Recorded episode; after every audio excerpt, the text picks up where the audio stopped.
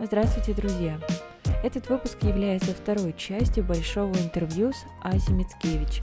Если вы еще не слушали первую часть, предлагаю вам сначала послушать ее, а потом уже перейти к этой. Но сейчас желаю вам приятного прослушивания. Что для тебя Zero Waste э, стиль жизни? Как ты это видишь в своем представлении?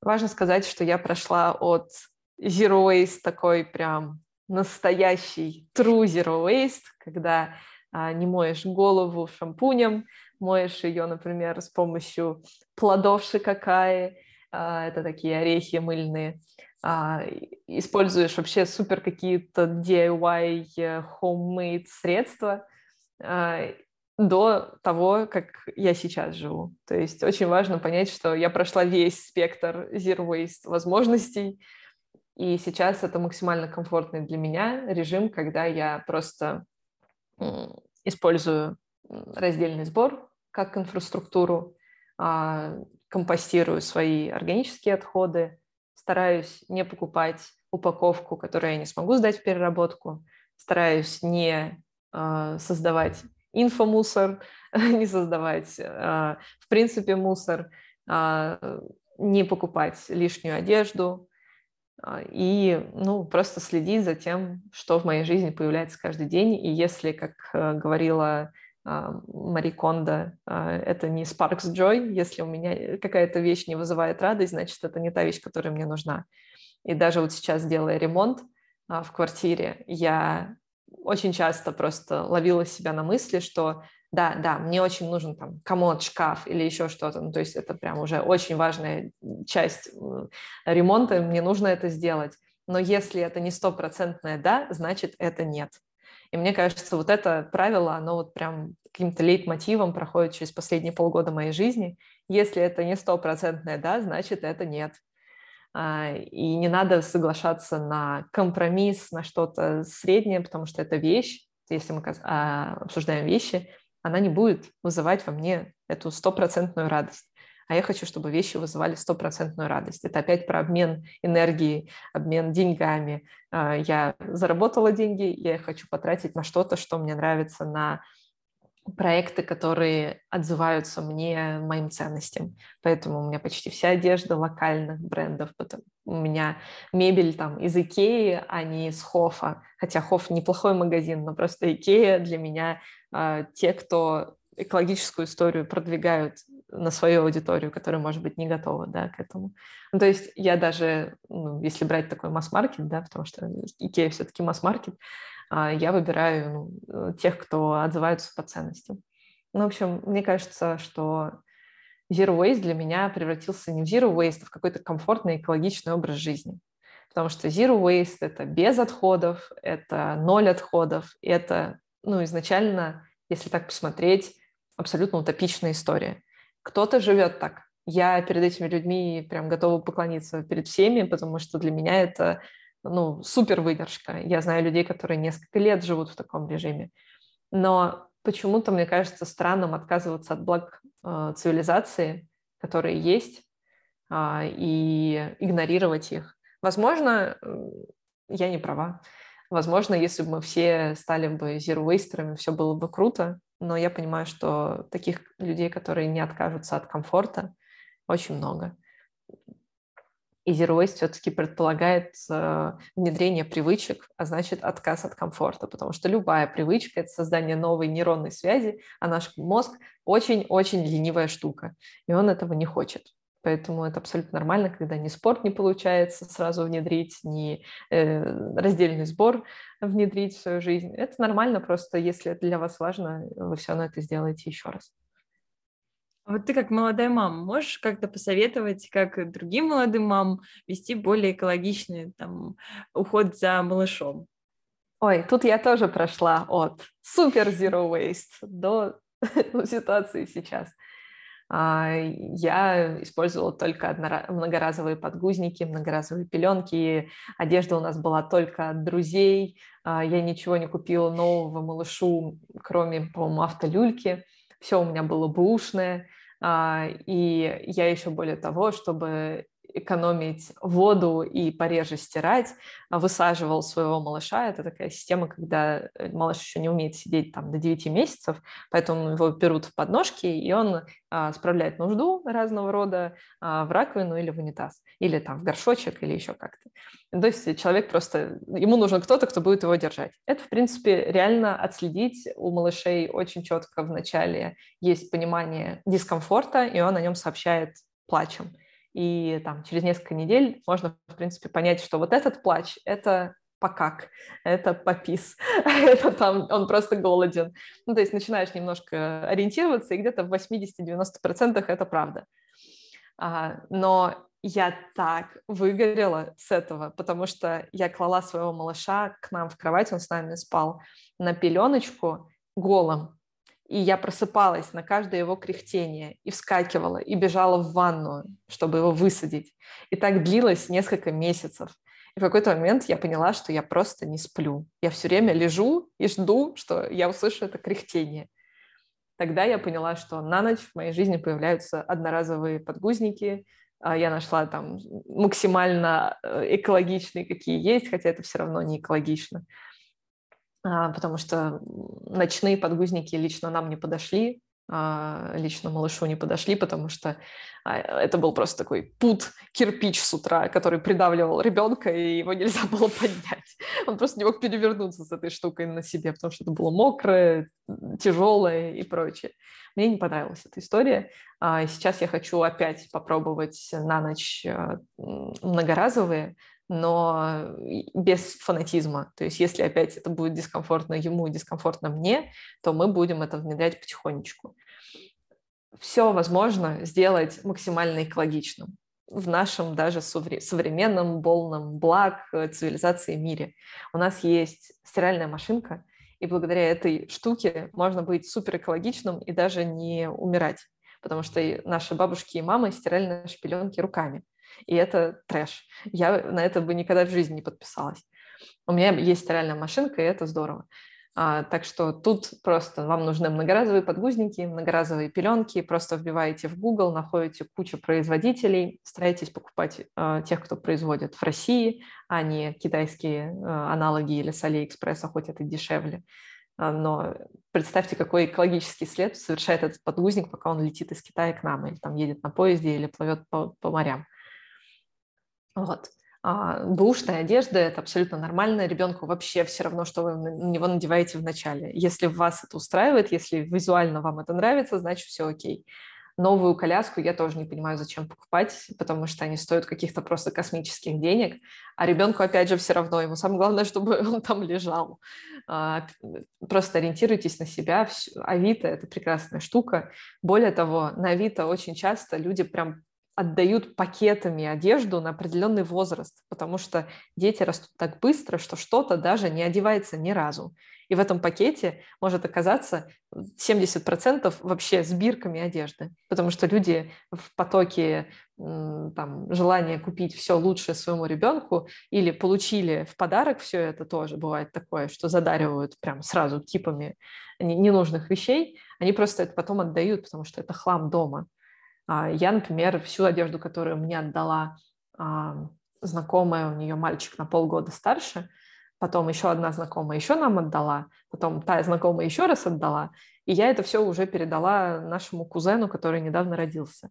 То есть это опять пошло в цикл. Я отдала ей чистые многоразовые подгузники, которые нам уже не подходят по размеру.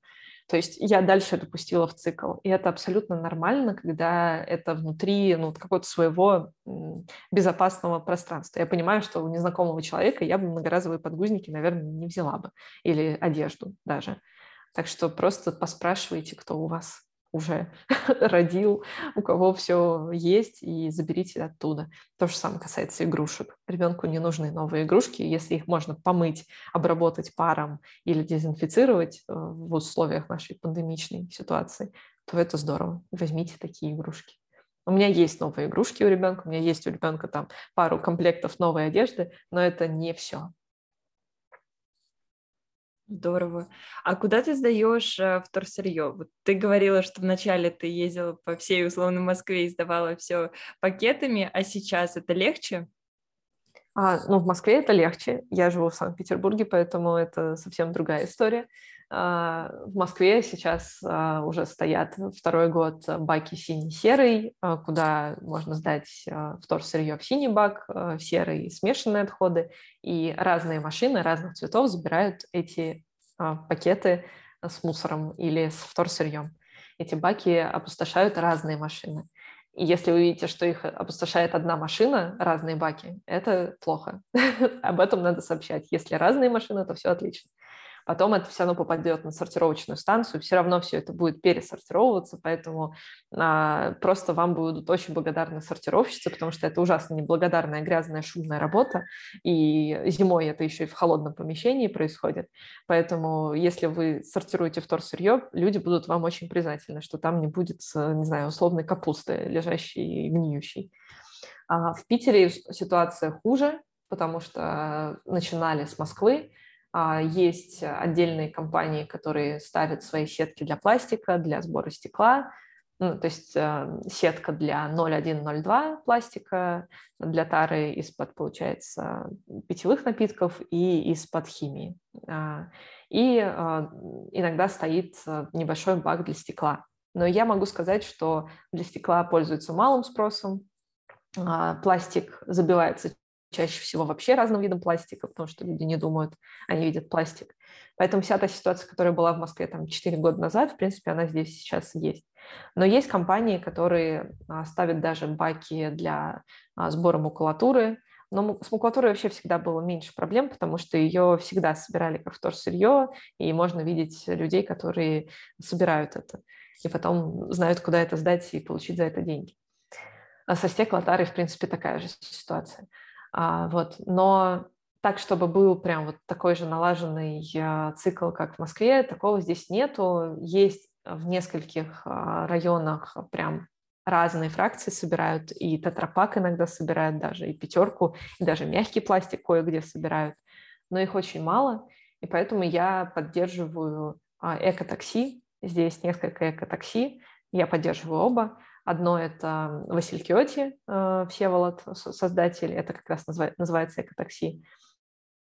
И другое – ребята Переработкинская, которые сейчас на Севкабеле, люди, кто слушает из Питера, понимают, о чем я. Это а, место на Ваське, на, Василиостров... на Васильевском острове.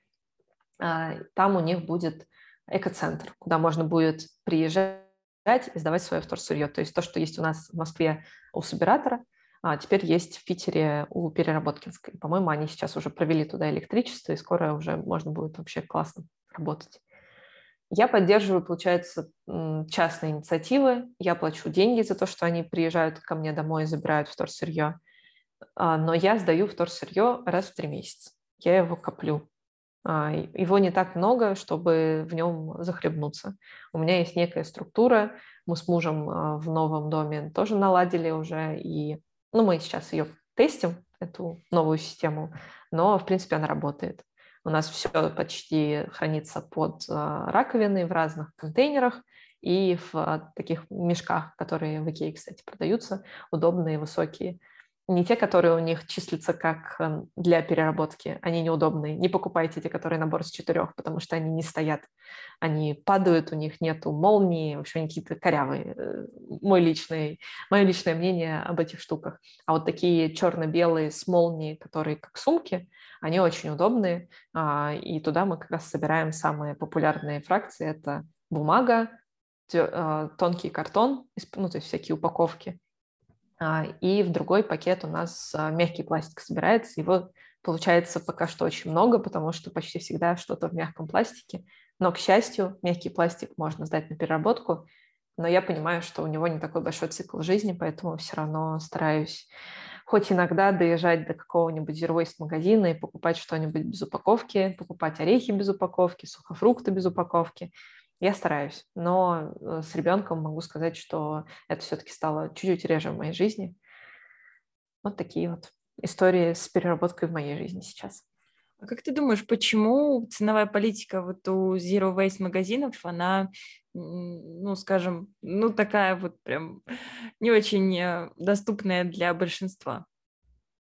Ну, на самом деле все зависит от продуктов. А если брать э, самые базовые продукты, и это будет неорганическая продукция, то в Zero Waste магазине дешевле покупать. А, то есть если у тебя есть свой мешон, мешочек, своя баночка, то гречка будет стоить дешевле, например. А, потому что гречка в упаковке будет стоить дороже из-за упаковки. В каждый товар упаковка примерно 20-30% стоимости. В эту упаковку как раз закладывается работа дизайнеров, маркетинга, ну, в общем, всех-всех-всех-всех. Когда вы покупаете без упаковки, вы как бы не платите за то, чтобы вам рекламировали гречку, условно. А, поэтому если покупать такие продукты, то это дешевле. То же самое с орехом, если ты покупаешь их на, на таких больших э, сухофруктах и орехах, развалах вот этих вот на рынках, то там будет дешевле, чем если ты купишь в упаковке. Поэтому все зависит от продукта. Если мы говорим о органической продукции, она, в принципе, дороже. Если мы говорим о, а, например, очень качественных орехах, потому что, например, а, орехи на рынке, они могут быть а, грязными, и их нужно обязательно промыть. Там промыть, потом залить водой. А, в Waste магазинах иногда орехи а, прям у каких-то супер проверенных поставщиков, которые достаточно просто один раз замочить в воде, и они будут уже классные, пригодные. И, и даже так можно уже есть. А косметика локальная, конечно же, она может стоить дороже, чем условный Head and Shoulders, а, потому что это честный бизнес, а, маленькая партия. Head and Shoulders — это огромный завод, да, а здесь это маленькая компания, которая платит за аренду, за небольшие партии. У них все, все небольшое, и поэтому они платят больше, чем за, если бы они покупали большими партиями. А, то же самое там касается всяких ланчбоксов, складных стаканчиков и прочего. Есть дешевые китайские аналоги, есть хорошие качественные варианты. И тут просто человек выбирает для себя, что он может себе позволить. А, я в какой-то момент говорю себе, если это не стопроцентное да, значит это нет. И поэтому я не покупаю китайский аналог. Я лучше не куплю это сейчас, я лучше подкоплю денежку и куплю чуть позже. Так, например, я купила себе складной а, Stojo ланчбокс, который стоит, по-моему, 2000. Ну, то есть я понимаю, что это дорого. А, но вот примерно полгода я на него слюни пускала, и в итоге я его купила, когда до этого дошло. Поэтому тут, э, опять же, не нужно пытаться zero waste э, устраивать супер шопинг. Надо покупать то, что тебе нужно, и то, на что есть деньги. Если на это нет денег, ну, значит, покупаешь пока что другое что-то или копишь денежку. Тут как бы все, опять же, об осознанности, и не нужно каждый день ходить в Zero Waste магазин. вот. Хотя, конечно, Zero Waste магазин будет рад. Экологическая осознанность э, может проявляться вот а, в спорте, да, то есть люди, которые любят заниматься спортом, в целом, если так подумать, то спорт это не очень экологичная штука, но очень полезная вообще нужная, и неважно, насколько там все плохо. Как ты думаешь, как можно сократить вот этот экослед, когда ты занимаешься спортом? Наверное, ты имеешь в виду про соревнования не очень экологичные или что? Ну да, соревнования, забеги. Ну вот, э, в принципе, если вы не профессиональный спортсмен и не участвуете в соревнованиях, то спорт это очень даже экологично. вот. А если, да, мы берем уже там забеги, все эти стартер-паки, которые дают на марафоны и прочее, там, конечно, экологичность немножко вторична, но опять же, за там, три года все очень поменялось, и уже в стартер-паках может быть складная бутылочка, а, может быть э, обустроен на забеге сбор отходов раздельный. А, так что все тоже меняется к лучшему. Про спорт могу только сказать, что спорт – это очень важная часть нашей жизни. Мы чем больше двигаемся, тем лучше живем. А, очень круто это отслеживать на детях. А, чем больше движения, тем лучше развивается мозг у ребенка. И поэтому так важно ребенка переворачивать, когда он учится переворачиваться, показывать ему разные новые движения, потому что мозг начинает активнее развиваться. А, мы, конечно, уже не дети, но а, тот факт, что наше тело разогрето, запускает очень важные процессы в организме, метаболизм, и получается, новый цикл а, жизни клеток, он а, все, все эти процессы обновления, их спорт стимулирует. Но я не говорю о ужасном спорте, где вы там, не знаю, а, укачиваетесь гантелями и штангой и не следите за тем, что вы делаете. Я вообще сейчас тоже если так посмотреть на мою жизнь, я от э, супер э, спорта, где сходит 7-8 потов, дошла до спорта, где я, кажется, что вообще ничего не делаю, но я направляю столько внимания в то, что я делаю, в дыхание, в там, не знаю, а, а, глазами в том числе какие-то запускаю а, процессы неврологические, да, правильные. В общем, на самом деле спорт бывает очень разный, и тут очень важно понимать, о каком мы говорим. Я, например, хочу вернуть бег в свою жизнь, но я точно буду брать инструктора на бег, буду искать кого-то, потому что я знаю, что раньше я бегала не так, как нужно бегать.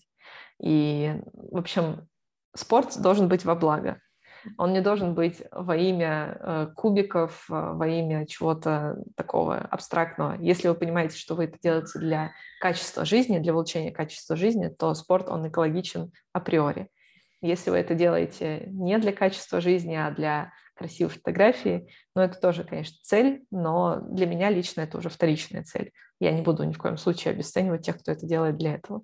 Это их решение. Для меня это так. Поэтому а, что можно сделать экологичным? А, можно, опять же, бушную форму покупать, а не новую. Можно ухаживать за своей обувью, а, а не оставлять ее грязной если мы берем пробежки, еще что-то. А, брать с собой а, бутылку, а не покупать одноразовую каждый раз. Наверное, в принципе, все, что можно сделать экологично. Ну, такие супер базовые вещи. А если вы ходите в фитнес-клуб, в фитнес-зал, купите многоразовые бахилы, чтобы не использовать одноразовые. И берите с собой свой складной там стакан или бутылочку, чтобы не брать стаканчики внутри фитнес-зала. Ну, наверное, тут тоже практически все я сказала. Что думаешь по поводу Олимпиады в Японии, когда ну, они, по-моему, ухитрились сделать э, Олимпиаду настолько экологичной, что весь мир был удивлен, и их медали из переработанной техники и электроники — это нечто. Как ты думаешь, это будущее или это уже настоящее? Ну, это уже настоящее, это, более того, это уже прошлое. Вот, так что мы запустили э, классный такой процесс, мы как человечество, я имею в виду, так что я думаю, что уже никто не будет делать э, хуже Олимпиаду. То есть они поставили новую планку. И теперь нужно сделать не хуже. И это очень здорово. Посмотрим, что будет на следующей Олимпиаде. Прям интересно. И еще давай про экоактивизм, э, потому что вот есть такой человек, Грета Тунберг, и она достаточно не, неоднозначная личность, э, и вот Расскажи, как ты к ней относишься, как думаешь, э, почему есть россияне, которые не доверяют ей, не взлюбили ее, и почему-то называют ее второй или современной Самантой Смит? Давай так, мы не 100-долларовые купюры, чтобы всем нравиться. И э, Грета Тунберг тоже не должна нравиться всем. Она делает очень важное дело, у нее есть аудитория, и этого достаточно. Она не должна нравиться всем россиянам. Более того, россиянам. А мы все-таки в экологической повестке стоим э, ниже, чем Европа, и догоняем только. Поэтому, ну, не нравится и не нравится, не смотри. Как бы мне не нравятся, например, э, некоторые наши политические деятели, я на них не смотрю. А, ну, то есть я не понимаю, зачем смотреть то, что тебе не нравится. А, Касательно Греты, кто бы что ни говорил, она большая молодец. Очень классный есть фильм «Я Грета», а, документальный. Я его открывала, кино, я открывала кинопоказ а, в Питере этого фильма, когда его выпустили. Мне кажется, очень вдохновляющая история, и даже если вам не нравится этот человек, а, если вы посмотрите этот фильм, может быть, вы что-то для себя просто вынесете, потому что она в принципе, уникальна, у нее есть э, некоторые особенности свои собственные, да, э, касательно здоровья. Видимо, человечество оказалось в той точке, что голос ребенка, девочки с Аспергером, это был тот голос, который мы могли услышать. И до нее было очень много подобных э, людей, которые выходили э, с разными плакатами, но почему-то только ее услышали. Это так же, как мой блог появился в 2018 году, а не в 2004 году. В 2004 году не было бы Инстаграма, да, во-первых, и вряд ли бы у меня была бы аудитория в 45 тысяч человек. То же самое с Гретой. Она появилась тогда, когда вот это колесо, оно оказалось в точке, где нужно. Поэтому я считаю, что она молодец. А, сейчас как-то я про нее меньше стала там читать, узнавать, но все, что она делала в начале своей карьеры, назовем это так, как активиста, было здорово. Тебе не кажется, что у нее был достаточно агрессивный эко-подход и эко-активизм? То есть вот о чем мы говорили в самом начале, то есть что мир через 10 лет умрет и нас не станет, нужно что-то делать, вы виноваты в том, что у меня нет детства. Но это мы возвращаемся к тому, то, что я говорила, что а, даже радикальный подход, он кому-то нужен. Угу. А, у нее, к счастью, все-таки не все радикальное, и а, тут очень важно понимать, какую волну она запустила среди других экоактивистов, и а, они могут быть менее радикальны, чем Грета, но их послушает еще большее количество людей. Кто-то еще менее радикальный послушает этих менее радикальных. И как бы мы можем скатиться до самой-самой уже такой комфортной уровня, комфортного уровня экоактивизма, который будет понятен людям, не желающим особо менять э, свою жизнь. То есть она влияет на тех, кто ее слушает. Ну и дальше это спускается. Поэтому, да, ее подход радикален, да, она радикальный zero waster, да, она пересекает Атлантику на э, корабле, э, на лодке. Э, это опасно. Это, кстати, в фильме очень классно показано и очень здорово передано, насколько это страшно и как ей страшно. Она ребенок, она, она в середине Атлантики, они могут погибнуть в любой момент. И я уверена, что она тоже сомневалась, а вообще правильно ли я делаю, мне страшно, потому что она человек, не будем забывать. А, она не робот, она не какой-то там жуткий ставленник, не продажная, как ее там часто обзывают и прочее. Она просто человек, которому было важно говорить о том, что для нее важно. И так сложилось, что ее услышали. Но она на самом деле просто оказалась в нужном месте в нужное время. Вот и все. Опять же, если вам не нравится такой радикальный подход, пойдите, возьмите мою книжку, например, или пойдите, послушайте подкаст твой, мой, э, еще чей-то, э, и послушайте другой подход. Ну, то есть найдите тот подход, который вам откликается, где вам будет тепло и классно, где вы будете чувствовать себя окруженные единомышленниками. Если это не Fridays for Future и толпа детей с а, плакатами, это нормально. Я тоже не хочу, например, лично ходить на такие митинги каждую пятницу. А вот что ты скажешь сыну, если он присоединится к такой организации Fridays for Future или а, другой экологической организации? Я буду рада, это его жизнь. Я вообще считаю, что пока это в рамках а, этических норм и закона, то это нормально. А если закон а, можно поменять какой-то, то значит, его надо поменять. Я вообще считаю, что законы это для нас написано, поэтому если какие-то законы людям не нравятся, и этих людей становится очень много, законы надо менять. Вот, поэтому я буду рада, если он будет у меня э, таким, если он будет радикальным, если он будет не радикальным. Самое главное, чтобы он был собой. Э, я в этом плане вообще... У меня нет никаких ожиданий к ребенку.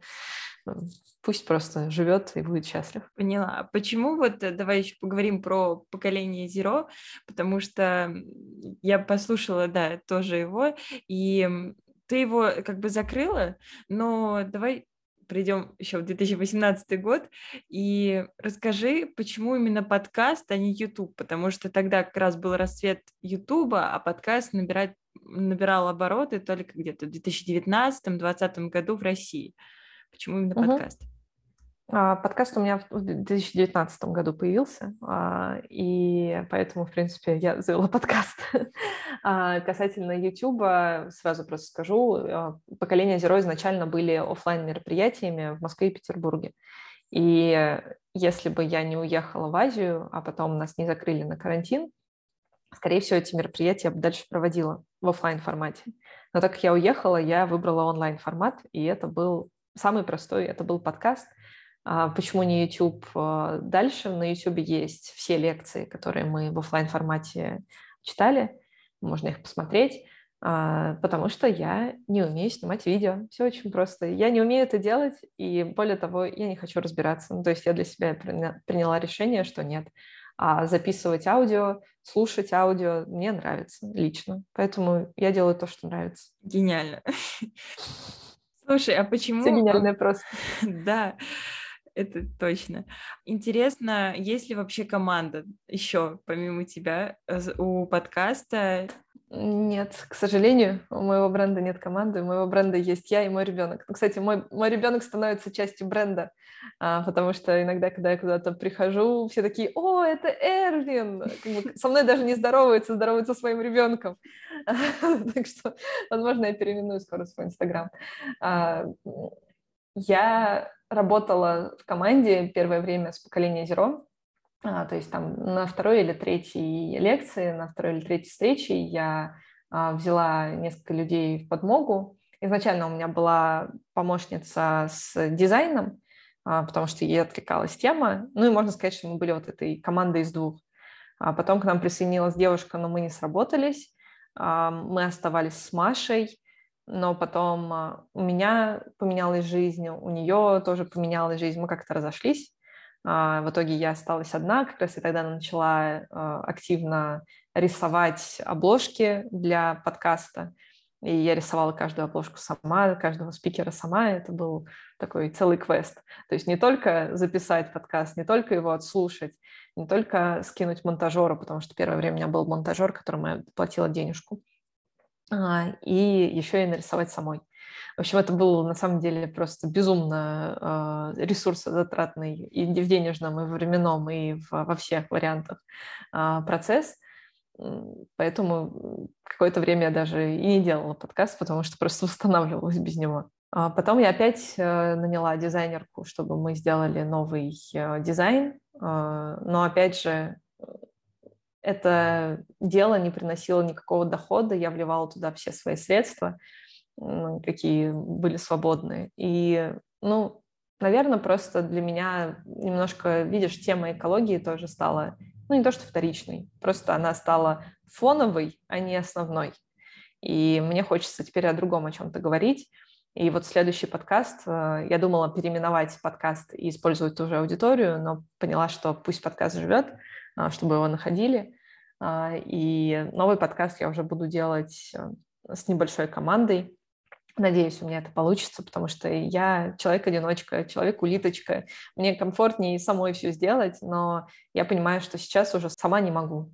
А у меня есть ребенок, э, и я с ним 24 на 7, и хоть у меня есть там возможность взять няню, это все равно не то, не то же самое. Мне не хватит этих двух часов, чтобы сделать все, что я хочу.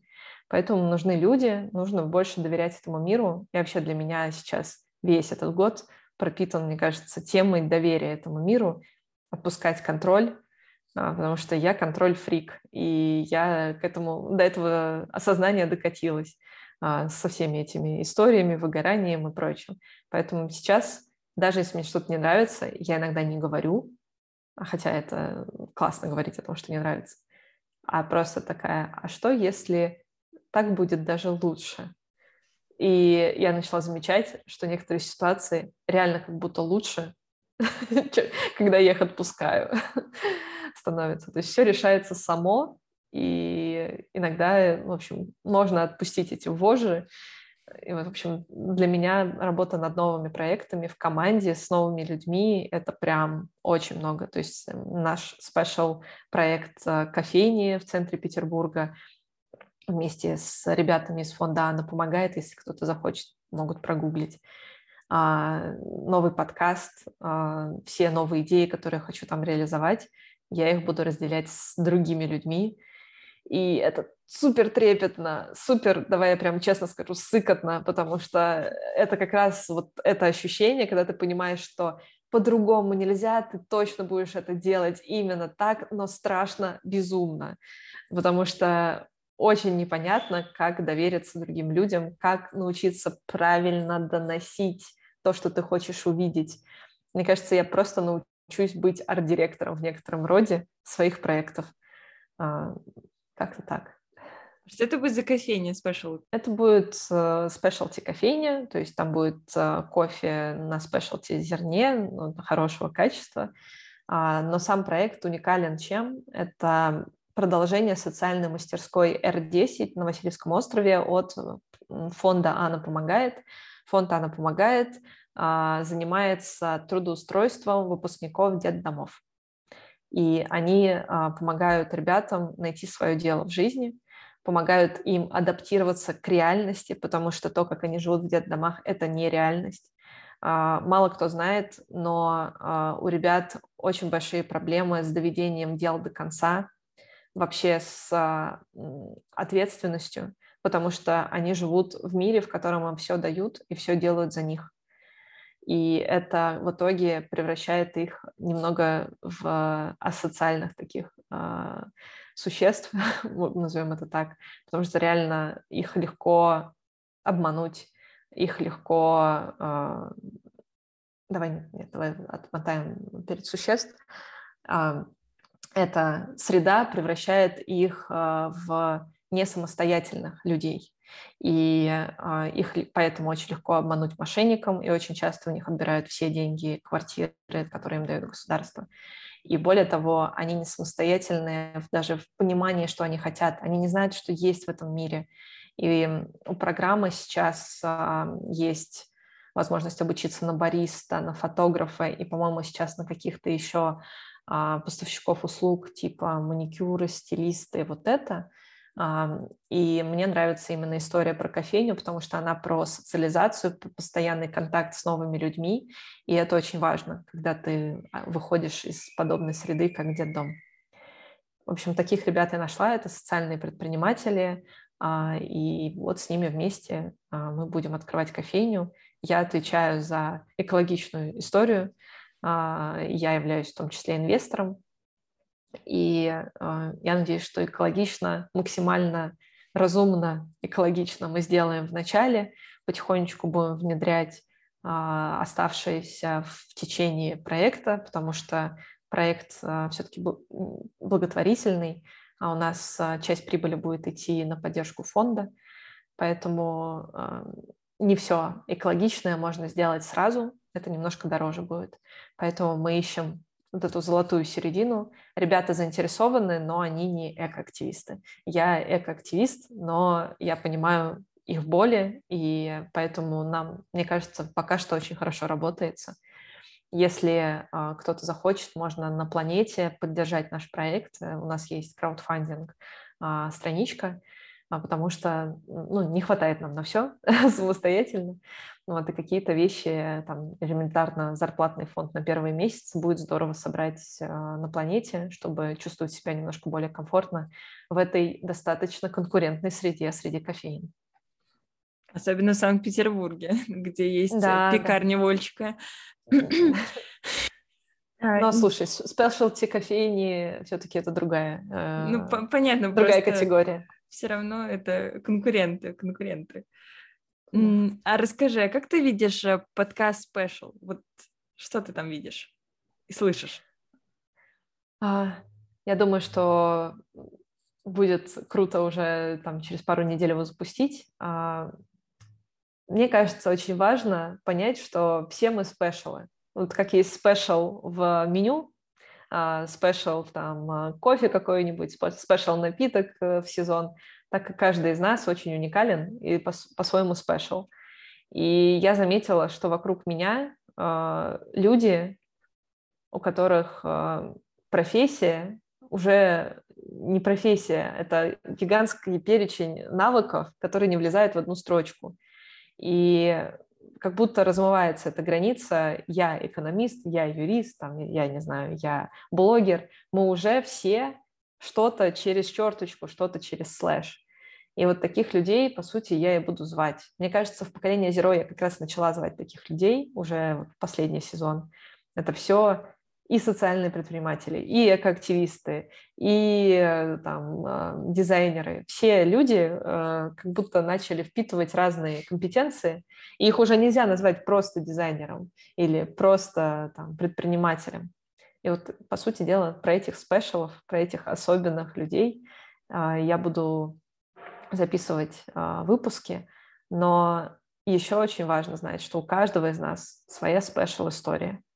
И даже если у человека простая профессия с одним названием, у каждого есть что рассказать.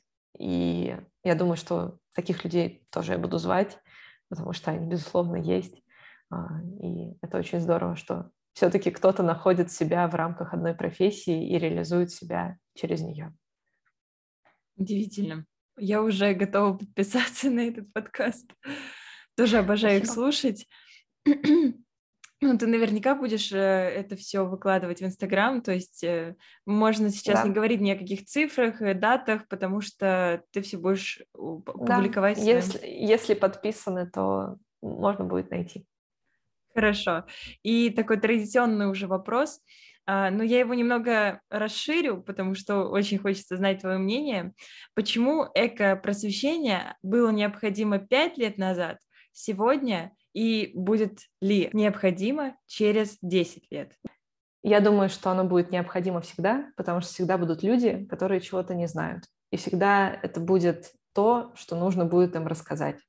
А с учетом глобальных изменений климата кто-то будет не от экопросветителей изначально что-то узнавать, а просто будет на улице что-то видеть, и появляться будет вопрос. Человек будет гуглить, человек будет идти к э, экопросветителям и задавать вопрос, а почему так, а почему это происходит. Поэтому я думаю, что даже через 10 лет это будет популярно. Сейчас есть эко-уроки в школах, что уже супер. Есть подкасты на эко-тему, есть блогеры, которые занимаются только этой темой.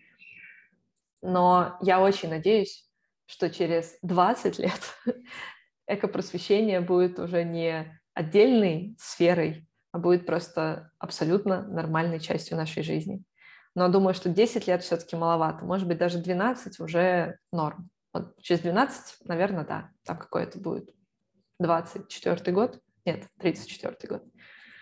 Вот, так что Надеюсь, что в 1934-1935 году я смогу сказать, что экопросвещение как отдельная сфера уже не нужна. Спасибо большое. Спасибо за увлекательную беседу. Рада была с тобой познакомиться вот так вот прям, считай, ну, напротив. Супер. Вот. Спасибо, что написала. Я пошла спасать моего мужа, потому что он уже почти полтора часа с ребенком. Все, Все давай. Да, пока. Пока-пока. Дорогие друзья и слушатели, в этом выпуске используется мелодия прекрасного человека, композитора и диджея Никиты. Спасибо тебе большое. Твой инстаграм я буду указывать теперь каждый раз в описании к этим выпускам, а вы, дорогие слушатели, можете зайти в инстаграм и посмотреть, чем занимается этот талантливый человек.